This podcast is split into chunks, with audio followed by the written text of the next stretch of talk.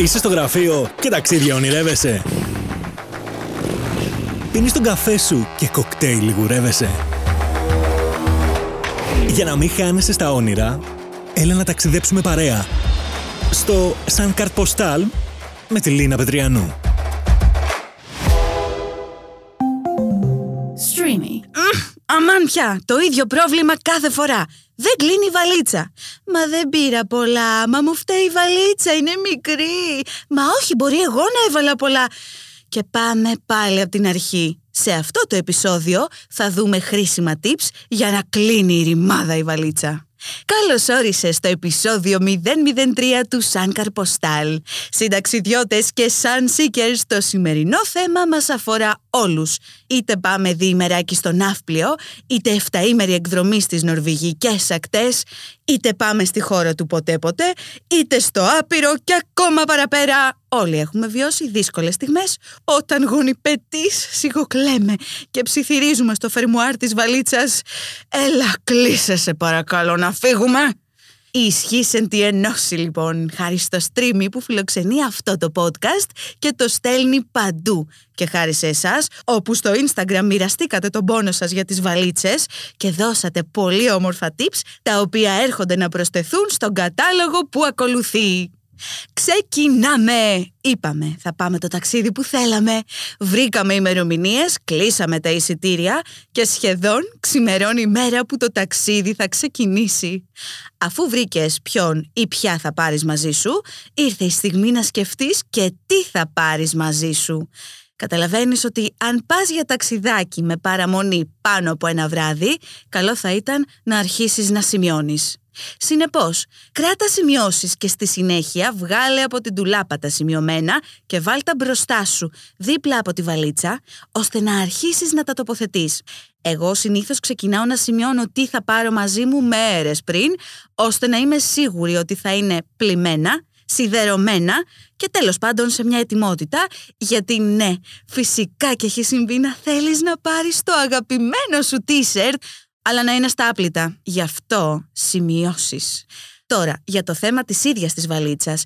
Εγώ προσωπικά προτιμώ βαλίτσες οι οποίες έχουν τέσσερις ρόδες και ο χώρος χωρίζεται σε δύο μεριές, όπου συνήθως η μία κλείνει με φερμουάρ και χωρίζει τα ρούχα και τα υφάσματα από τη μία μεριά, παπούτσια, καλλιτικά και τυχόν ζακέτες ή άλλα εξεσουάρ από την άλλη. Βέβαια, αναλόγως το είδος των διακοπών, γιατί το καλοκαίρι για παράδειγμα, αν είσαι και εκδρομικός τύπος και πας για κάμπινγκ, οι ανάγκες σου είναι λίγο διαφορετικές. Το ίδιο ισχύει και για αεροπορικά ταξίδια όπου δεν μας απασχολεί μόνο ο όγκος, αλλά και το βάρος, καθότι τα όρια μας είναι πολύ συγκεκριμένα. Ο άξονας μας παραμένει παρόλα αυτά ο ίδιος και επίσης ένας ακόμα κανόνας που ισχύει για να μην ξεχνιόμαστε είναι το όσο λιγότερα τόσο το καλύτερο γιατί νομίζω ότι οι περισσότεροι σε συντριπτική πλειοψηφία κουβαλάμε ρούχα τα οποία δεν φορέσαμε ποτέ στο ταξίδι μας τελικά και έτσι όπως τα πακετάραμε, έτσι ακριβώς τα ξεπακετάραμε. Μα θα μου πείτε, Ρελίνα, άμα μου τύχει να κάνω μια καλή έξοδο, γκράντε, να μην έχω μαζί μου ένα καλό συνολάκι, ένα φόρεμα. Φυσικά και πρέπει να είμαστε έτοιμοι για όλες τις περιστάσεις, αλλά να μην το παρακάνουμε. Μπορούμε να πάρουμε σίγουρα ρούχα τα οποία συνδυάζονται καλά μεταξύ τους ή έστω να φτιάξουμε συνολάκια από πριν συγκεκριμένα και όχι να κάνουμε αποτυχημένα mix and match το ταξίδι. Ας χωρίσουμε για αρχή τα πράγματα σε κατηγορίες για να δούμε τι πραγματικά χρειαζόμαστε και τι όχι. Τα σιγουράκια που θα μπουν στη βαλίτσα μας είναι τα ρούχα και τα παπούτσια. Στη συνέχεια τα καλλιτικά, τα αξεσουάρ, τυχόν φάρμακα, ηλεκτρονικά gadgets και επίσημα έγγραφα. Βάζουμε λοιπόν τα ρούχα μας σε μία επιφάνεια στο κρεβάτι μας ίσως και τα χωρίζουμε στις κατηγορίες. Αφού λοιπόν τα έχουμε μπροστά μας τα ρούχα που θέλουμε να τοποθετήσουμε, ξεκινάμε να τα τυλίγουμε σε ρολά. Κι όμως, Ειδικά αν το ταξίδι σου είναι χειμερινό, ξέρεις πολύ καλά πόσο χώρο πιάνουν τα αγαπημένα σου κασκόλ, τα φούτερ και τα πλεκτά, οπότε το να τα τυλίξεις σαν ρολάκια είναι ό,τι πιο σοφό μπορείς να κάνεις για να εξοικονομήσεις χώρο, αλλά και για να μη σου τσαλακωθούν. Στανταράκι ότι πρέπει να κοιτάξεις τον καιρό εκεί που πηγαίνεις για να μην είσαι εντελώς εκτός τόπου και χρόνου και γιατί αν δεις ότι εκεί που πας οι θερμοκρασίες έχουν μεγάλες αυξομοιώσεις μέσα στη μέρα, καλό θα ήταν να παίξεις τακτική κρεμμύδι. Φοράς μπλούζα, ζακέτα, μπουφάν και κατά τη διάρκεια της ημέρας προσταφερείς ό,τι χρειάζεσαι. Εάν δεν το ξέρατε, ήρθε η ώρα να το μάθετε. Μέσα στα παπούτσια, όπως τα αθλητικά, τα sneakers, φυσικά οι μπότες και τα μποτάκια, υπάρχει χώρος κενός όπου μπορούμε να τοποθετήσουμε αντικείμενα. Όπως για παράδειγμα τις κάλτσες μας ή ακόμα και το ένα παπούτσι μέσα στο άλλο.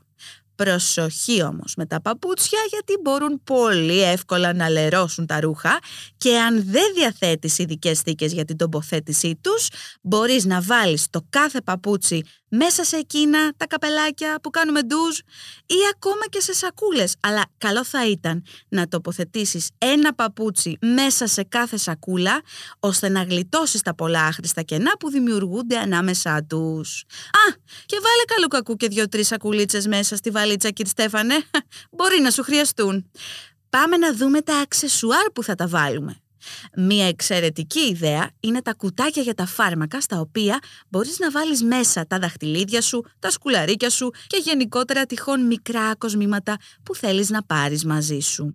Έχεις στο νου σου όμως ότι αν έχεις αλυσιδίτσες και κολλιέ είναι πολύ πιθανό να μπλεχτεί η αλυσίδα και να δημιουργήσει ολόκληρο γόρδιο δεσμό και το τελευταίο που θέλεις είναι να τρέχεις τελευταία στιγμή να την ξεμπλέξεις οπότε για να μην γίνει αυτό, μια καλή λύση είναι να βάλεις την αλυσίδα σε ένα κομμάτι σελοφάν, ξέρετε αυτό που χρησιμοποιούμε στην κουζίνα, και από πάνω να το κλείσεις με ένα ακόμα κομμάτι. Και έτσι τη λιγμένη που θα είναι η αλυσίδα δεν πρόκειται να πάθει τίποτα. Μιλώντας για μπλέξιμο, πόσο μα πόσο εκνευριστικό είναι όταν μπλέκονται καλώδια όπως φορτιστές με ακουστικά, πολύ γνωστό ζευγαράκι, οπότε εάν έχεις να τα κουβαλήσεις, μια καλή ιδέα είναι μέσα σε τυχόν άδειες θήκες γυαλιών που μπορεί να έχει σπίτι ή και σε σακουλάκια τροφίμων τα οποία κλείνουν με ζίπερ. Τα βάζεις εκεί και ούτε τα ψάχνεις δεξιά και αριστερά, ούτε μπλέκονται. Αν τώρα κουβαλάς μαζί σου το αγαπημένο σου άρωμα σε μπουκαλάκι γυάλινο ή στην επιστροφή από το ταξίδι σου αγόρασες κάτι εύθραυστο, τοποθέτησέ το στο κέντρο της βαλίτσας σου ώστε να μην πιεστεί κάπου και σπάσει και να έχεις και το κεφάλι σου ήσυχο ότι δεν θα εξαφανιστεί το αγαπημένο σου άρωμα ή ότι το κρασί που κουβαλάς δεν θα ποτίσει όλα σου τα ρούχα. Μιλώντας για υγρά, εάν κουβαλάς σαμπουάν, κρεμές σώματος, αντιλιακά ή οτιδήποτε άλλο υγρό, για να σιγουρευτείς ότι δεν θα ανοίξει να γίνει γη μαδιάμι βαλίτσα, καλό θα ήταν να ανοίξεις το καπάκι και να τοποθετήσεις σελοφάν και έπειτα να το κλείσεις. Εκτός από ρούχα, εσώρουχα, παπούτσια και καλλιτικά θα χρειαστούμε σίγουρα αξεσουάρ. Όπως μια ζώνη για παράδειγμα, όπου ένα καλό σημείο για να την τοποθετήσουμε είναι στις γωνίες της βαλίτσας, όπου συνήθως έχουμε λίγο κενό χώρο που δεν πολύ φαίνεται. Επίσης, καλό θα ήταν να έχουμε μαζί μας και κάποια φάρμακα σε περίπτωση που μας τύχει κάτι βρε αδερφέ έκτακτο στο δρόμο, όπως ένα χάντζαπλα, στενά χάπι για τυχόν πονοκέφαλο, αλλά και φυσικά κάποια αγωγή που μπορεί να παίρνουμε, οπότε καλό είναι να υπολογίσουμε και έναν μικρό χώρο για αυτά σε κάποια άλλη ισοσγωνία της βαλίτσας. Μην κλείσετε την πόρτα φυσικά χωρίς να πάρετε τα απαραίτητα έγγραφα μαζί σας. Ακόμα και αν τα έχετε αποθηκευμένα στο κινητό σας, καλό θα ήταν να έχετε μαζί σας και ένα αντίγραφο του διαβατηρίου ή της ταυτότητάς σας ή και των απαραίτητων εγγράφων για τον COVID ας πούμε και οτιδήποτε άλλο χρειάζεστε ειδικά για χώρες του εξωτερικού για την περίπτωση που κάτι κακό συμβεί στα πρωτότυπα ή το κινητό σας κλείσει από μπαταρία την πιο κρίσιμη στιγμή. Εάν τώρα ανήκει στην κατηγορία των ταξιδιωτών με backpack, γιατί θέλεις να είσαι πιο ευέλικτος βρε αδερφέ, ή και γιατί τρελαίνεσαι για κάμπινγκ, θα ήθελα προσωπικά να σου δώσω μία συμβουλή γιατί κι εγώ την έχω πατήσει. Για την ακρίβεια, επί δύο καλοκαίρια αποφασίζω να πάω διακοπές στις πανέμορφες κυκλάδες σε οργανωμένο κάμπινγκ, ξέρεις με σκηνή, στρώμα και λοιπά παρελκόμενα, και κάθε φορά που ήθελα να ανοίξω το backpack μου, είτε τα έκανα όλα ανάκατα για να βρω το μπλουζάκι που ήθελα, είτε έβγαζα όλα τα ρούχα εκτός του backpack μέχρι να βρω τι ψάχνω και μετά έτρωγα και χρόνο για να τα επανατοποθετήσω. Αν λοιπόν συμπάσχετε μαζί μου, ελάτε να χαθούμε στο μαγικό κόσμο του σετ οργάνωσης βαλίτσας. Έτσι λοιπόν θα το βρείτε και στο εμπόριο για μια πολύ χαμηλή τιμή και θα ξενιάσετε. Μιλάμε για μια σειρά υφασμάτινων θηκών σε διάφορα μεγέθη όπου μπορείς να κατηγοριοποιήσεις τα ρούχα σου. Για παράδειγμα, στη μία θήκη θα βάλεις μπλούζες, στην άλλη θήκη θα βάλεις τα τζιν σου ή τα φορέματα και έτσι θα ξέρεις ανα πάσα ώρα και στιγμή πού είναι τι και δεν θα χρειάζεται να βγάλεις όλη την πραμάτια σου έξω. Η συγκεκριμένη τακτική Μπορεί να παιχτεί και στη βαλίτσα φυσικά, που βέβαια εκεί υπάρχει και η επιλογή να επιλέξετε ένα σετ οργάνωσης με κενό αέρος. Αυτό το υπέροχο δημιούργημα της τεχνολογίας, όπου βάζεις μέσα στο υφασμάτινο κουτί τα ρούχα σου και με μία ηλεκτρική σκούπα ρουφάς τον αέρα και ως διαμαγείας ό,τι άχρηστο κενό υπήρχε, τώρα εξαφανίστηκε. Βέβαια, μεγάλη παγίδα όταν πρόκειται για βαλίτσα που προορίζεται για αεροπλάνο, γιατί πολύ εύκολα χάνεις τον έλεγχο στο βάρος. Ξεγελιέσαι και λες «Έλα μωρέ, χωράει κι άλλο, βάλε πράγμα». Εδώ, καλό είναι όσο και αν συχαίνεστε και δεν θέλετε να βλέπετε μπροστά σας ζυγαριά, να τη χρησιμοποιήσετε για τη βαλίτσα σας. Τα τελευταία ρούχα στη βαλίτσα πάνω-πάνω πάντως, καλό θα ήταν να είναι οι πιτζάμες, γιατί οι πιθανότητες να τις χρειαστείς πρώτες είναι πολλές. Αναλόγως βέβαια το πού και με ποιον πηγαίνεις, αλλά φαντάσου μια πολύ μεγάλη μέρα, όπου ταξιδεύεις και φτάνεις στο δωμάτιό σου και σοριάζεσαι αριστοκρατικά στο κρεβάτι και ανοίγεις βαλίτσα και τα πετάς όλα ανάκατα μέχρι να βρεις πιτζάμες. Ε, όχι κι άλλη ταλαιπωρία. Πάμε να δούμε μερικά tips στην περίπτωση όπου το ταξίδι σου είναι αεροπορικό. Αν η υπέρβαρη βαλίτσα είναι μονόδρομος και το ξέρεις ότι μάλλον το παραέκανες, είναι προτιμότερο να πληρώσεις ηλεκτρονικά εκ των προτέρων τα παραπάνω κιλά γιατί οι τιμές είναι πιο χαμηλές.